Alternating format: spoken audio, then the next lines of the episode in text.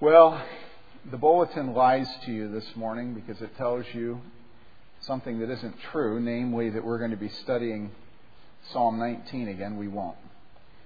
We're going to be studying Psalm 1. As I thought about the graduates and went around to the parties yesterday, um, it was very clear that there are times to focus on the occasion at hand, and the occasion at hand today is nine um, of our loved ones, the people that we love. And, you know, we do love you.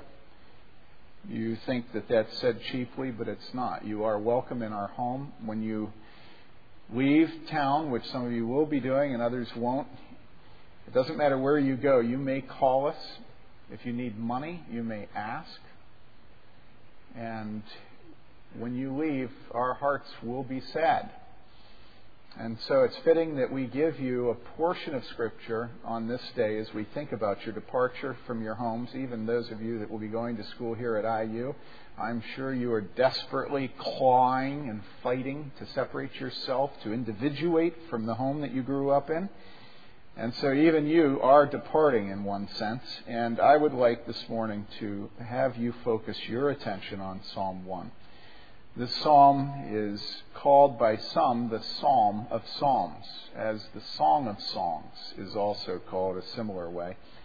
And it is the psalm that sets the tone for 150 chapters of this book, what we have said last week is the prayer book of the Christian.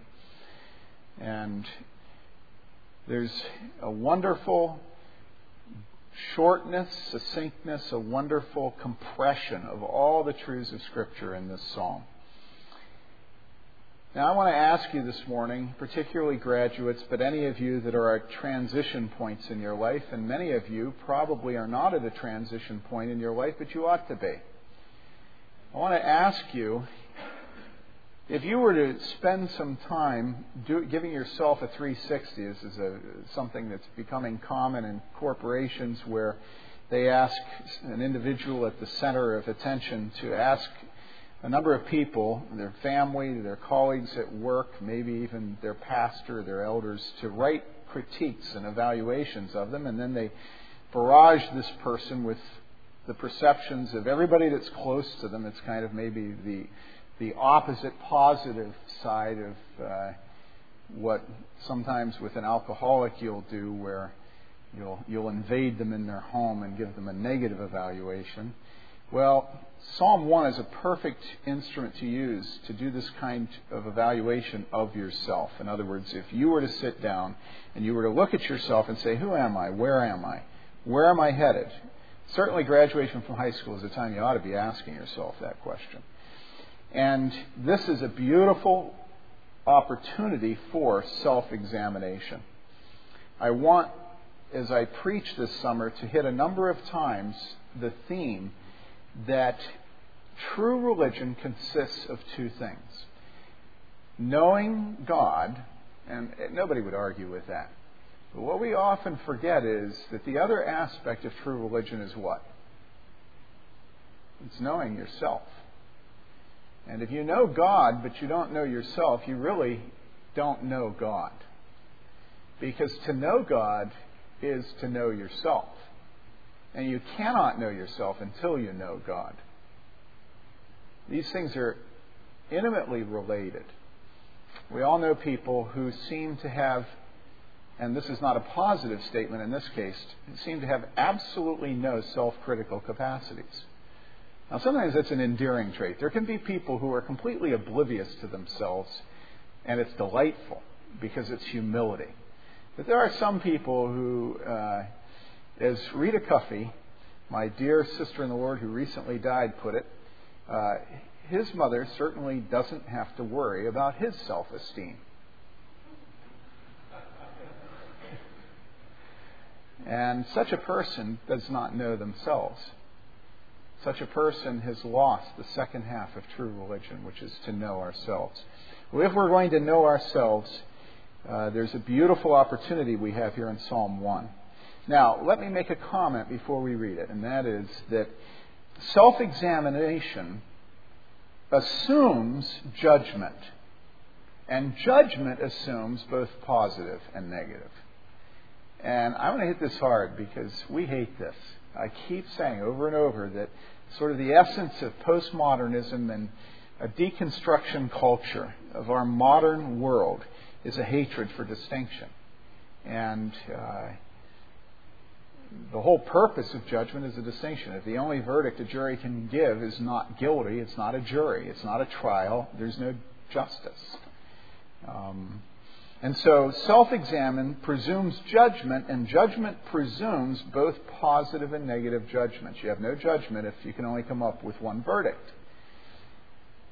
Modern man hates judgment and is opposed to all distinctions, let alone the foundational distinction of good and evil and of righteous and wicked.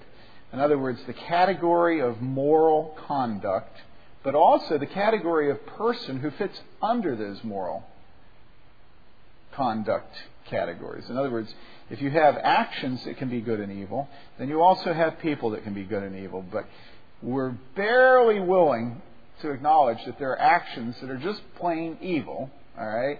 And if we're barely willing to do that, we absolutely are resistant to ever categorizing anybody as the wicked or evil. Now, What's the sense of being Christians if we don't love the Bible? And what's the sense of loving the Bible if what it teaches doesn't have the ability of bashing our brains in? We've got corrupted by our culture. And that's why the Bible is called, or I should say, that's why the Bible calls itself a hammer. The reason it's a hammer is that God's way is not our way. As the heavens are high above the earth, so God's thoughts are above our thoughts, His ways above our ways. He's not like us. And I, for one, find that a tremendous relief. right? Can you imagine if God were like your husband? That would be a very depressing thought. Let alone me or Lucas Now, I know there are many good traits to Lucas and to your husband, but none of us want God to be an idol that we have made. So, graduates, commit yourself to self examination, commit yourself to judgment, and therefore commit yourself to right and wrong as a category of action, and therefore as a category of person, and you'll be ready to hear Psalm 1. Scripture is a book of distinctions. And those of you that know the Bible, I'm going to run through just a few of them. Start in the Old Testament, you have the distinction between the clean and the unclean. How much of the Old Testament? Think of David. Think of David writing this psalm. When David wrote this psalm, how much of the Bible did he have? He had about the first five books of the Bible. And in the first five books of the Bible, how much of those books is taken up simply with making the distinction between clean and unclean? It's huge. That's why none of us like to read it in our read through the Bible in a year. It gets really old. You know, what kind of hoofs they have. Clean and unclean. Then I would like you to think of Noah. You have those that are in the ark and those that are in the what? Huh? The water. And it's not a nice place to be in the water. Then what about Sodom? Those who are in Sodom and those who are doing what? Fleeing Sodom. And then a category in the middle that ends up being saved, but only barely, right? The ones looking back at Sodom? No. They're lost too. Even the ones fleeing, but casting a longing eye back at Sodom, they're gone. Remember Lot's wife.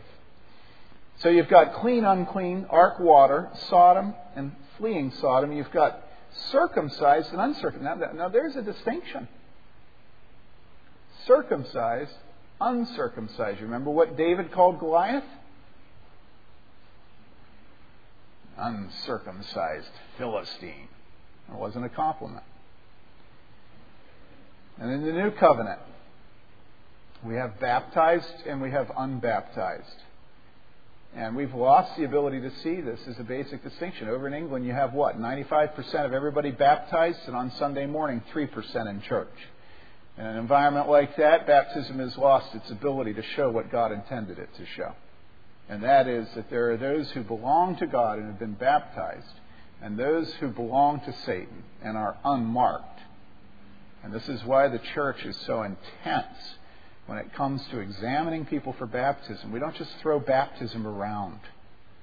Because why? Because God ordained it to be a method of making distinctions between people. And then, Jesus in his teaching constantly is talking about those who are saved and those who are lost. Jesus teaches more than anybody else in Scripture the doctrine of hell. We have this image of Jesus that's been formed by our culture instead of by the Word.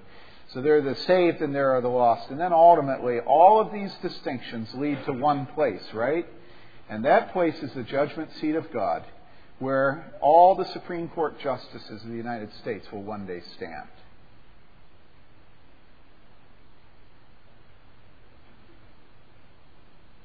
And at that judgment seat, the final decree is given of heaven and hell.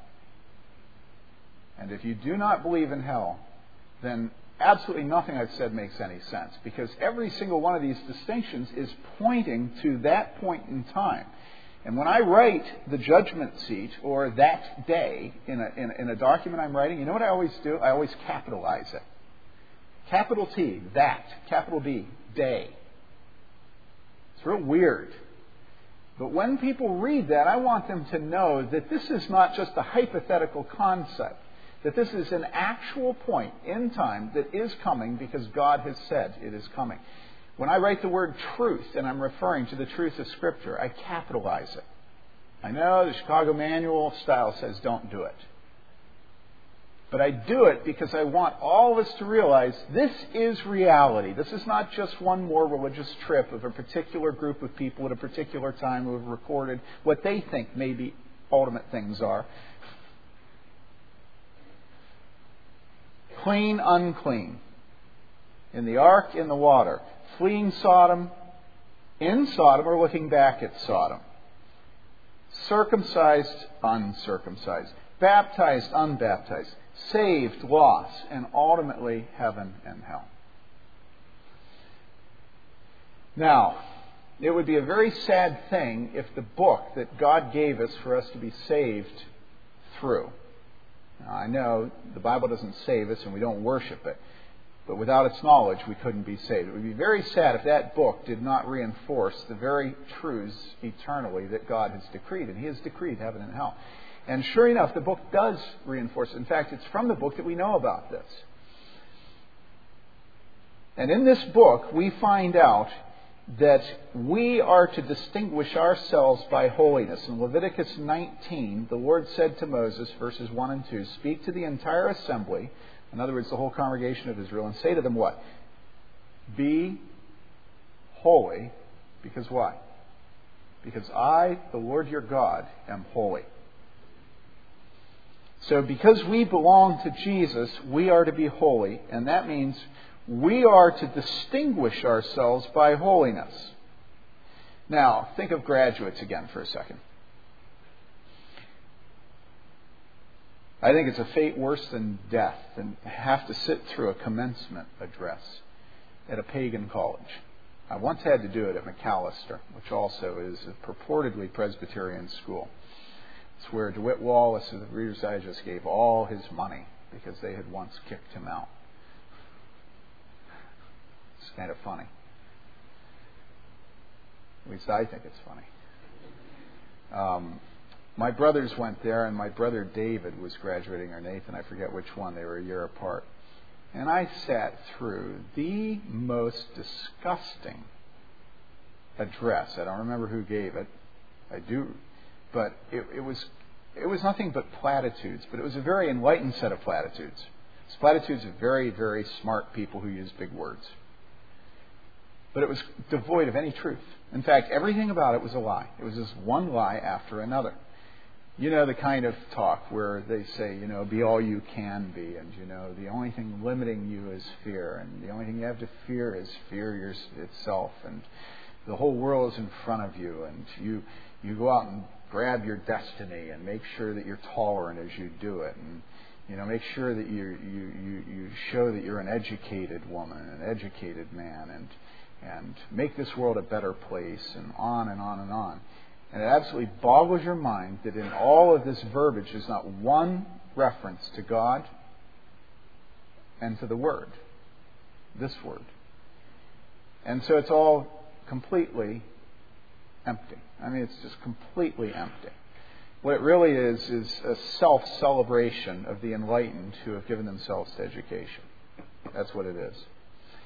Well, that's academia. But many of your parents have given you just as worthless advice, or your grandparents, or some of the cards that Hallmark sent to you. For instance, they might be saying, work hard and you'll get ahead. That's a good one. Um, they might say, go along to get along. That's another good one. They might say, as you select your college, it's all in who you know.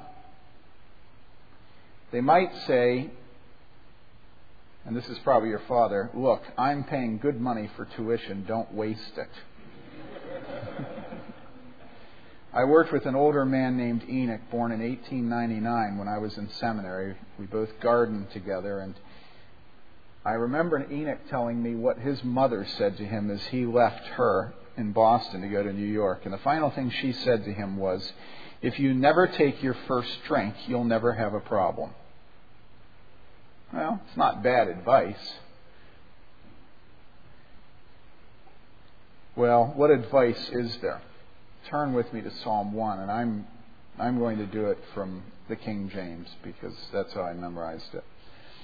But Psalm 1 has advice for us that's not grounded in sentimentality, and pride of knowledge. It's not grounded in the desire of a father to not see his money wasted, but it's grounded in the eternal God who is truth himself. Blessed is the man that walketh not in the counsel of the ungodly, nor standeth in the way of sinners, nor sitteth in the seat of the scoffer. But his delight is in the law of the Lord, and on his law he meditates day and night. He shall be like a tree planted by the rivers of water, that bringeth forth its fruit in its season his leaf shall not wither, and whatsoever he doeth shall prosper. This is the word of the Lord. This is the word of the Lord. Thanks be to God. By the way, in connection with that, if you'll go back to Psalm 146, um, I think it is, I got such a kick out of this this last week. Um, no, it's not 146. Let's see.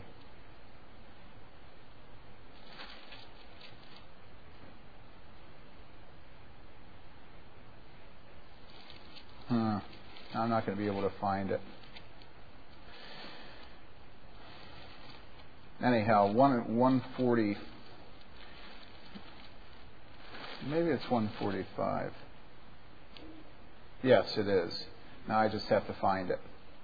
There, verse 7. Great, look at verse 3. Great is the Lord and highly to be praised, and his greatness is unsearchable. One generation shall praise your works to another and shall declare your mighty acts. On the glorious splendor of your majesty and on your wonderful works I will meditate. Men shall speak of the power of your awesome acts, and I will tell of your greatness. They shall eagerly utter the memory of your abundant goodness. What? And will shout joyfully of your righteousness. I'm looking for the day that we shout with joy at the righteousness of God in our worship. Here, Psalm 1 has been read. And Psalm 1 is a beautiful summary of all the truths that are contained in the book of Psalms. It's the first of 150, and Basil, early church father says what the foundation is to a house and the keel to a ship and the heart to an animal, this psalm is to the whole book of Psalms. It is a preface to the Psalter. Now, what it says here is that the identifying characteristic of a godly person can be summed up into two categories one negative, the other positive. And it starts with the negative. Martyn Lloyd-Jones has a little book called What is an Evangelical? And it used to be that anybody that was going to be uh, become a member here was asked to read this book. We don't do that anymore, but I encourage you all to read it. It's a short little book called What is an Evangelical? And in that book, he makes the point that an evangelical is committed to saying God's no as well as God's yes. He's committed to exposing evil as well as to being devoted to good. And here we see that this is the habit in the book of Psalms. This is the habit all through Scripture, but we see it right here in the Psalm that the godly person is characterized by things that he doesn't do and things that he doesn't do, that he does do. And how do we start? Well, we start with the things he doesn't do. All right? And there is a progression in the things that he doesn't do, and there's a parallelism. In other words, when scripture, when poetry wants to make a point over and over again, it's causing us to meditate by the sheer frequency with which it says it. That's parallelism, and we see the parallelism here. Man who doesn't walk in the counsel of the wicked, doesn't stand in the path of sinners, doesn't sit in the seat of scoffers. Boom, boom, boom. And you see that it goes from walking to standing to sitting. You see that it goes from counsel to path to seat. All right? It's very clear what's going on here. The person who is not godly is a person who, and Alexander Pope says it well in a quote Vice is a monster of such frightful, mean countenance as to be hated needs but to be seen. But seen too oft, familiar with her face, we first endure and then pity and then embrace. And that's what you see going on here walking counsel, standing path, sitting seat. We first endure and then pity and then embrace. So there's a progression here, a, a growing being at home with wickedness here. And what we learn from this is, of course, there are distinctions. Of course, uh, we also learn that the negative must be said, and that the godly person is first characterized by what he doesn't, she doesn't do. But we also see that one of the reasons we are not to do these things is that there is contagion in disease, there is contagion in spiritual condition. We have to understand that the reason we are not to give ourselves to the counsel of the ungodly, the path of sinners and the seat of scoffers is that if we do, we will become contagiously affected, infected. Um, spiritual diseases are potent and they are catchable. Now, this principle is all through life, and we see it most clearly in uh, physical diseases. It's very, very interesting to think about public health and to see what diseases people are willing to see quarantined and what diseases they're not willing to see quarantined. You ever thought about that? To me, the crowning irony of the SARS thing is not that some hundreds of people are dying or thousands. The crowning irony is that with SARS, the whole world is willing to see these people quarantined. Why SARS? Well, the reason is that SARS is not associated with um, certain choices that people make, and therefore it doesn't single them out. You just catch it by coughing or sneezing or having your hands not washed or something like that. So there's no value judgment in putting people at home with the doors locked. And we have a couple that are friends of ours that were in China to adopt a child a few months ago and uh, then went back to their home in Toronto and spent a good deal of time in quarantine in Toronto because of the possibility of contagions, diseases uh, having been brought over from, uh, from China through Hong Kong to here. Well, think about spiritual diseases, and you'll see the same principle here. Uh, God makes it clear in these verses that we can catch wickedness, that associations with those who are wicked are destructive to the man of God, that you can't be a man of God and give yourself to evil associations. Now, again, even this principle, which is not a principle of disease, is evidenced by the, by the, uh, the, the law when you're on parole. What? That you're not allowed to associate with known felons. Isn't that interesting? So even the law has certain ways that it shows that it recognizes that you can catch spiritual problems from other people. You know, they're not worried about you touching hands and not washing them with a felon. They're worried that you will get together and there will be critical mass of criminality. And you will plot to rob a bank or to do an act of violence. Uh, evil associations corrupt good morals. Well, what a wonderful thing to tell you, Andrew, as you go off to Rhodes College. I mean, if there is anything that is pressure on a freshman, what is it? It is the people that you live with on the floor of your dorm and whether or not you're going to pledge and join a drunken fraternity. Now, I know not all fraternities are drunken, as Rob Hooper would tell me if he were here. Nevertheless, a lot of them are, and I have my son's word for that. Well, it's not just a question of whether you go into the Greek system or not, but it's a question of friendships from the very beginning. It's very hard to have your children go away to college, for those of you that haven't done it yet. And uh, Heather was hardest, and then Joseph was very hard. And we all got in the car and we drove down to Nashville, and we took him to his dorm at Vanderbilt, and he was in a room all alone. It was about the size of this podium. and it was very ugly. And we moved to men, and one of the things we had done is we had given him the two volume set of Jonathan Edwards' works when he graduated. And so we put it up on his shelf. his shelf built in. And then, you know, you look up and down the hall and you just hope that it's a hall that has uh, washrooms that are only for boys. Um, you know, that's the kind of thing a parent hopes for today. What a world we live in. And uh, so finally, the time's come. We put it off long enough. It's time to get out of there. We're going to look sappy and sentimental.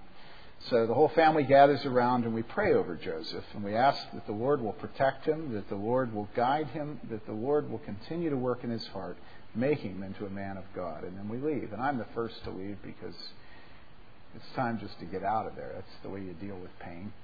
So I walk out his door and I'm going up the hall and I just glance up into the next room right next to his and I see up there sitting on the wall in the bookshelf almost in the same spot as our son's room the two volume set of Jonathan Edwards. And I go, whoa. and just to check, I back up and I look into my son's room and and then I look and I could not believe it. I walked in the room. I said, Who are you? he said, Well, my name's Joe. I said, there, now there's two Joes right next to each other, and both of them have a set of Jonathan Edwards up on their on their shelves. And I said, where did you even hear of Jonathan Edwards? Where did I get a two volume set of his works and decide to bring it to college your freshman year? And he said, Well, my brother went off to school and he became a Christian at school and he came home and witnessed to me and he gave me some books by John Piper. And when I read John Piper's books, I saw he was drinking at the well of Jonathan Edwards, so I bought the volume. I thought I might as well drink where Piper drinks.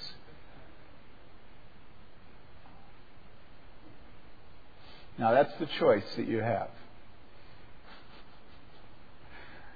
And you say, well, there's no choice. Joseph, your son, didn't make the choice to have Joe next to him. And I say, did you notice in our text that it says, He shall be like a tree that is what? Planting himself by the rivers of water. Now, I know you say, oh, here we go with this reform trip. Notice, it says, He shall be like a tree that is planted by the rivers of water. And you know what God did? God planted my son next to the rivers of water. And so his leaf didn't wither, and whatsoever he did prospered.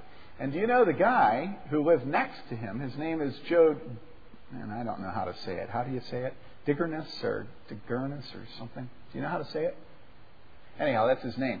And if you go to a number of our computers, you'll find hymns that he and his brother recorded in their living room. Absolutely beautiful hymns. So now I'm planted next to that river of water.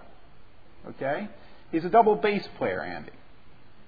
And he's the guy that knows, what's his name? Edgar. Yes, he's the one that knows Edgar. And so here we have God planting us by the rivers of water. Why? Because God says that He will be a God to us and to our children. Now, this is God working through associations. We're told not to make negative associations. We're told that God will plant us next to the rivers of water. And central to the planting is associations. And pretty soon I found out that whole floor was filled with Christians. And so here I am, a father, thinking of giving my son up, you know. And I tell you, this is pretty intense. You don't know. You will know someday. And here God has next to him a godly young man who's a, a, root out of dry ground and is not ashamed of the gospel of Jesus. The whole floor is filled with him. You know why? Because he chose to be in a dorm on a floor that was not co ed. And guess what? All the students who choose not to be on floors that are co ed, the majority of them are Christians. Now, there were a few conservative Jews, all right? The Bible says that the godly man does not walk in the counsel of the wicked, he doesn't stand in the way of sinners, and he doesn't sit in the seat of the mockers. Now, here's an interesting thing. What does this mean his associations are, if this is what they are? Well, you would think if you were going to look at the seesaw of the text of Scripture, you say, okay, he doesn't walk, he doesn't stand. It's very focused on people and evil associations and contagious diseases that are caught spiritually, right? So the opposite is, instead, he's in church every Sunday and all his friends are Christians. And isn't that what you'd expect? Something approximating that, but it doesn't say that. Do you know what it says? It says, but his delight is in godly people, right? Is that what it says? No. It says his delight is what? It's in what? Come on. The law of the Lord. And on his law, he meditates what? Day and night. Now, remember I say that uh, sort of every text of Scripture is a joke with a punchline. Okay? Always look for the hook. And here's the hook. The parallel doesn't work there because it goes from people to a book. Well, now, why does it go to a book? It goes to a book, what? Well, yeah, it goes. It goes to a book because we're all sinners, but the, yes, that's true. But you're assuming something in saying that that needs to be said explicitly, and that is no person can counteract, but only the person of who? Jesus Christ. In other words, it is in this book that we meet the one who is the balance to the ungodly and to the scoffers and the wicked. All of you have had the experience that I had so many times growing up. I finally had found God in a man. Right? First, I thought it was my dad. Then I thought it was my youth pastor. And then I thought it was Ken Hansen. Now, don't worry, it wasn't in this order. But there were all these men, Uncle Joe Coffin, I can think of all these men, Colonel Harvey in sixth grade made me memorize John 15, all these men that were godly. And so I'd worship them. And then kabam! You know, all of a sudden I'd find out that they were a man, huh? You know? Yes, they are a man. Right?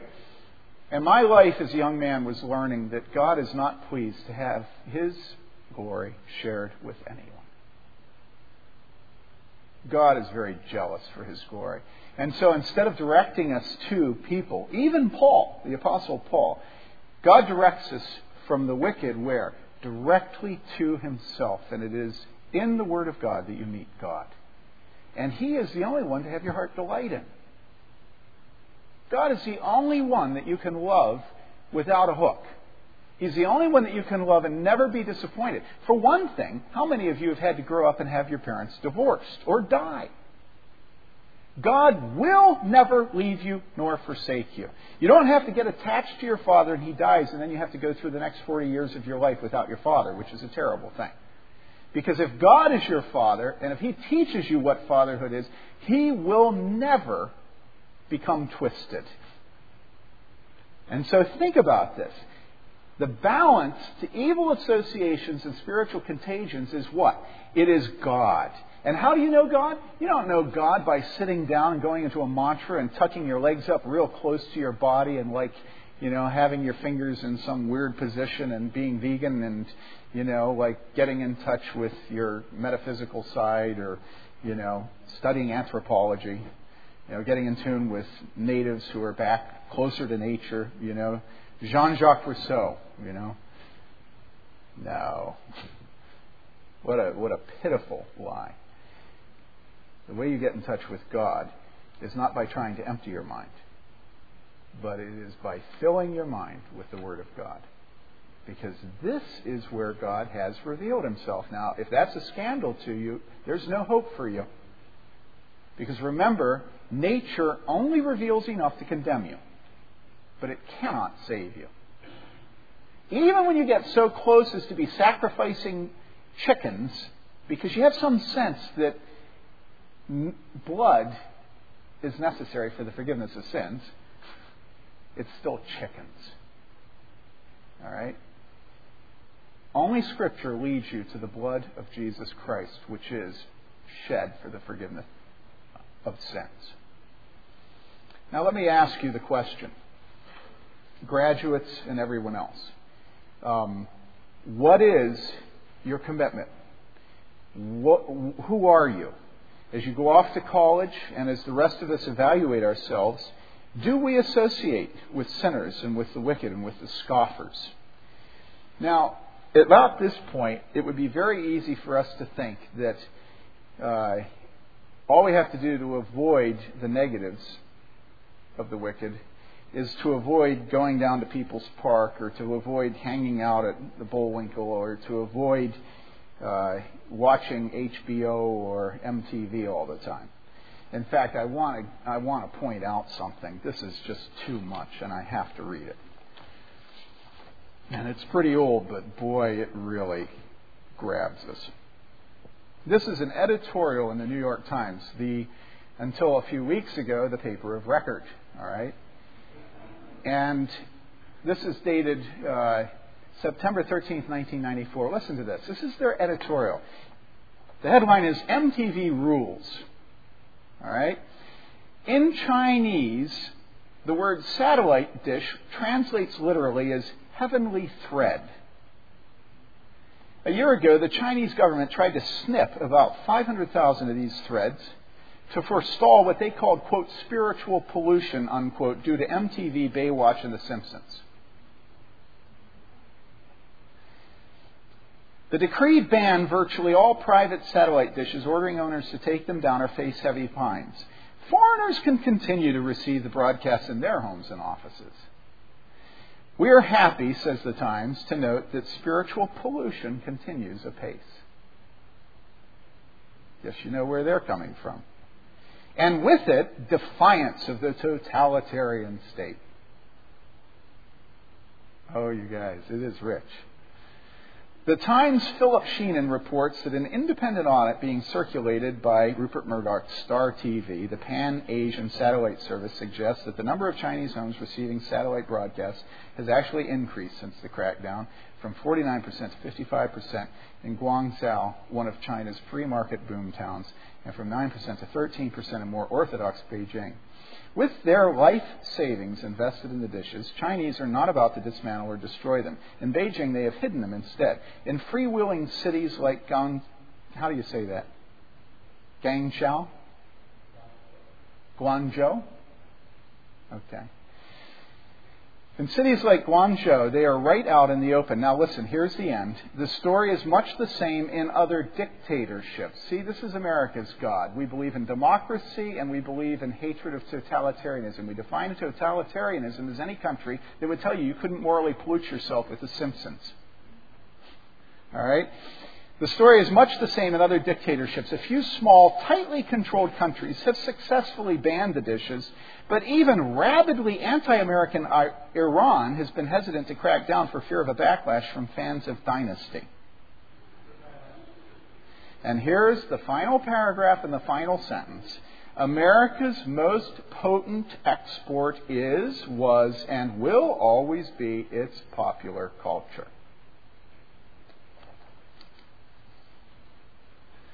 So, what's the answer? Is it to avoid MTV because it's so bad that even China sees it? Okay? No. The answer is And I want you to look at 1 Corinthians chapter 5 with me because it's a very interesting twist. We read it a few weeks ago. Again, talking about making distinctions and associations, look at 1 Corinthians 5, beginning with verse 9. The Apostle Paul is dealing with the fact that corruption has come into the church and a notorious corruption. And he is livid. He is furious at the fact that the church sits back with pride while this corruption has entered her house. All right? And he's trying to get them to cast it out. But of course, they don't want to make distinctions. They don't want to judge anybody. They just want to hang out with each other and, and see everything as, as endless shades of gray, right? And so he says in verse 9, he says, I wrote you in my letter not to associate with immoral people. You see this again?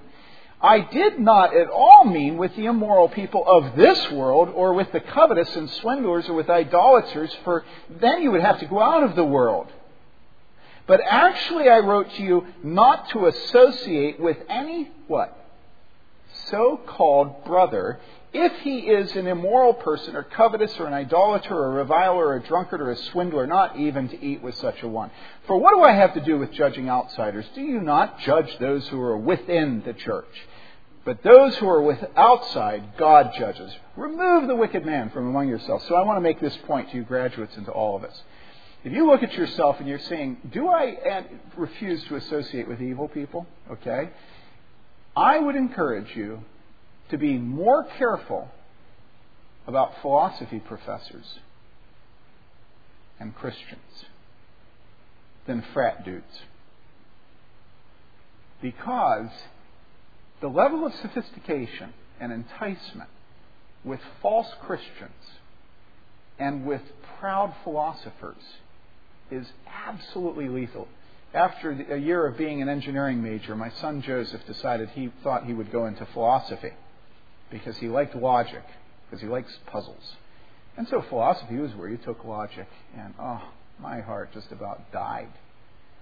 I said, Joseph, that's fine if you do that, but be aware that in my experience, there is no department I have ever known that so consistently puts out pride as its export than philosophy.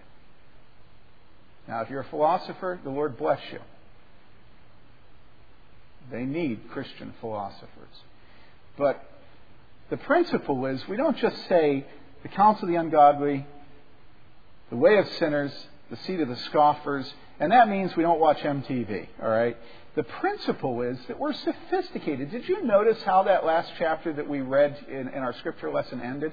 It said, In understanding, be what? It said, Be mature. And that means these judgments have to be careful. You know how you know that you should avoid an association is you find yourself being led into the attitude of a scoffer, the attitude of a cynic, the attitude of a sarcastic person. You find yourself taking on the form of the person. And most likely, there will be blatant, honest, ungodly pagans on your floor that when you hang out with them, they talk about, you know, women they've been with, drugs they've done. But never are you seduced to conform yourself to their lifestyle because you are what? You're witnessing to them. But you go into churches where they have consistently defied the Word of God on issue after issue after issue after issue. And let me tell you, you will conform yourself to that church. And that is wicked. If you look at Jesus, and you look at his conflict with the religious rulers of his time, the most consistent people that he warned his followers against were the people that were the leaders of the church. And so, if I were to say to you, Drew, and the rest of you going somewhere else, Andrew Howe uh, and uh, Andrew Wegner, what is my greatest concern for you? It is that you pick a, an association of Christians where they will not associate with people who call themselves brothers and who defy the living God, who are greedy, who are gossips, who are slanderers, who think nothing of fornication and adultery, who deny that God has made men and women different. These are the issues that will really test you in your associations. Instead, you'll avoid them like the plague and you'll find a church that will itself lead you to delight in the Word of God to meditate on the Word of God day and night. Okay? It's getting too personal, right? Drew has been sitting up front since you were what, six, five, eleven years ago? Yeah. Yeah. Anyhow, that's what I want for you. That's what your parents want.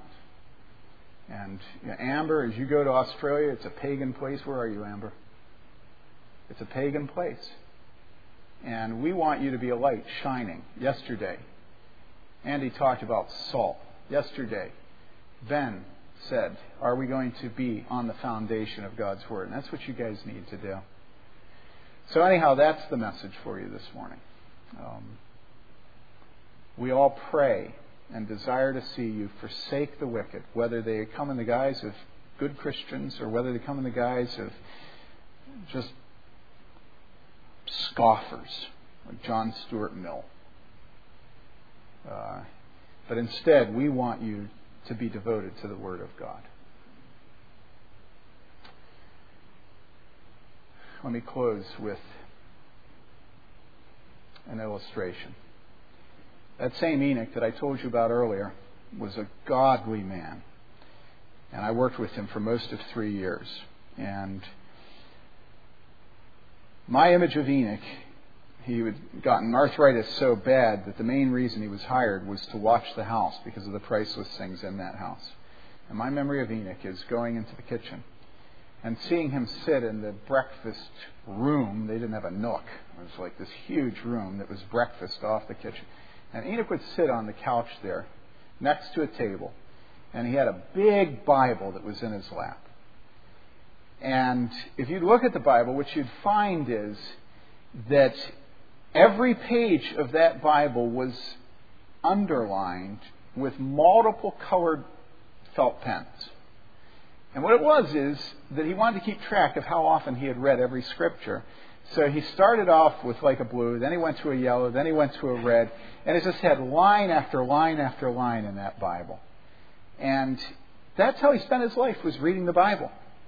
Now, that's boring. Let me tell you, you want boring, you listen to a commencement address. That's boring. You know what boring is? It's predictable. Now, there's one thing that the Academy is it is absolutely predictable. And I defy you to predict one word of this book. It's delightful. It really is. Every time you open it, you go, whoa! You know, it snookers you every single time. Who would ever come up with women being silent in a church? Let's pray.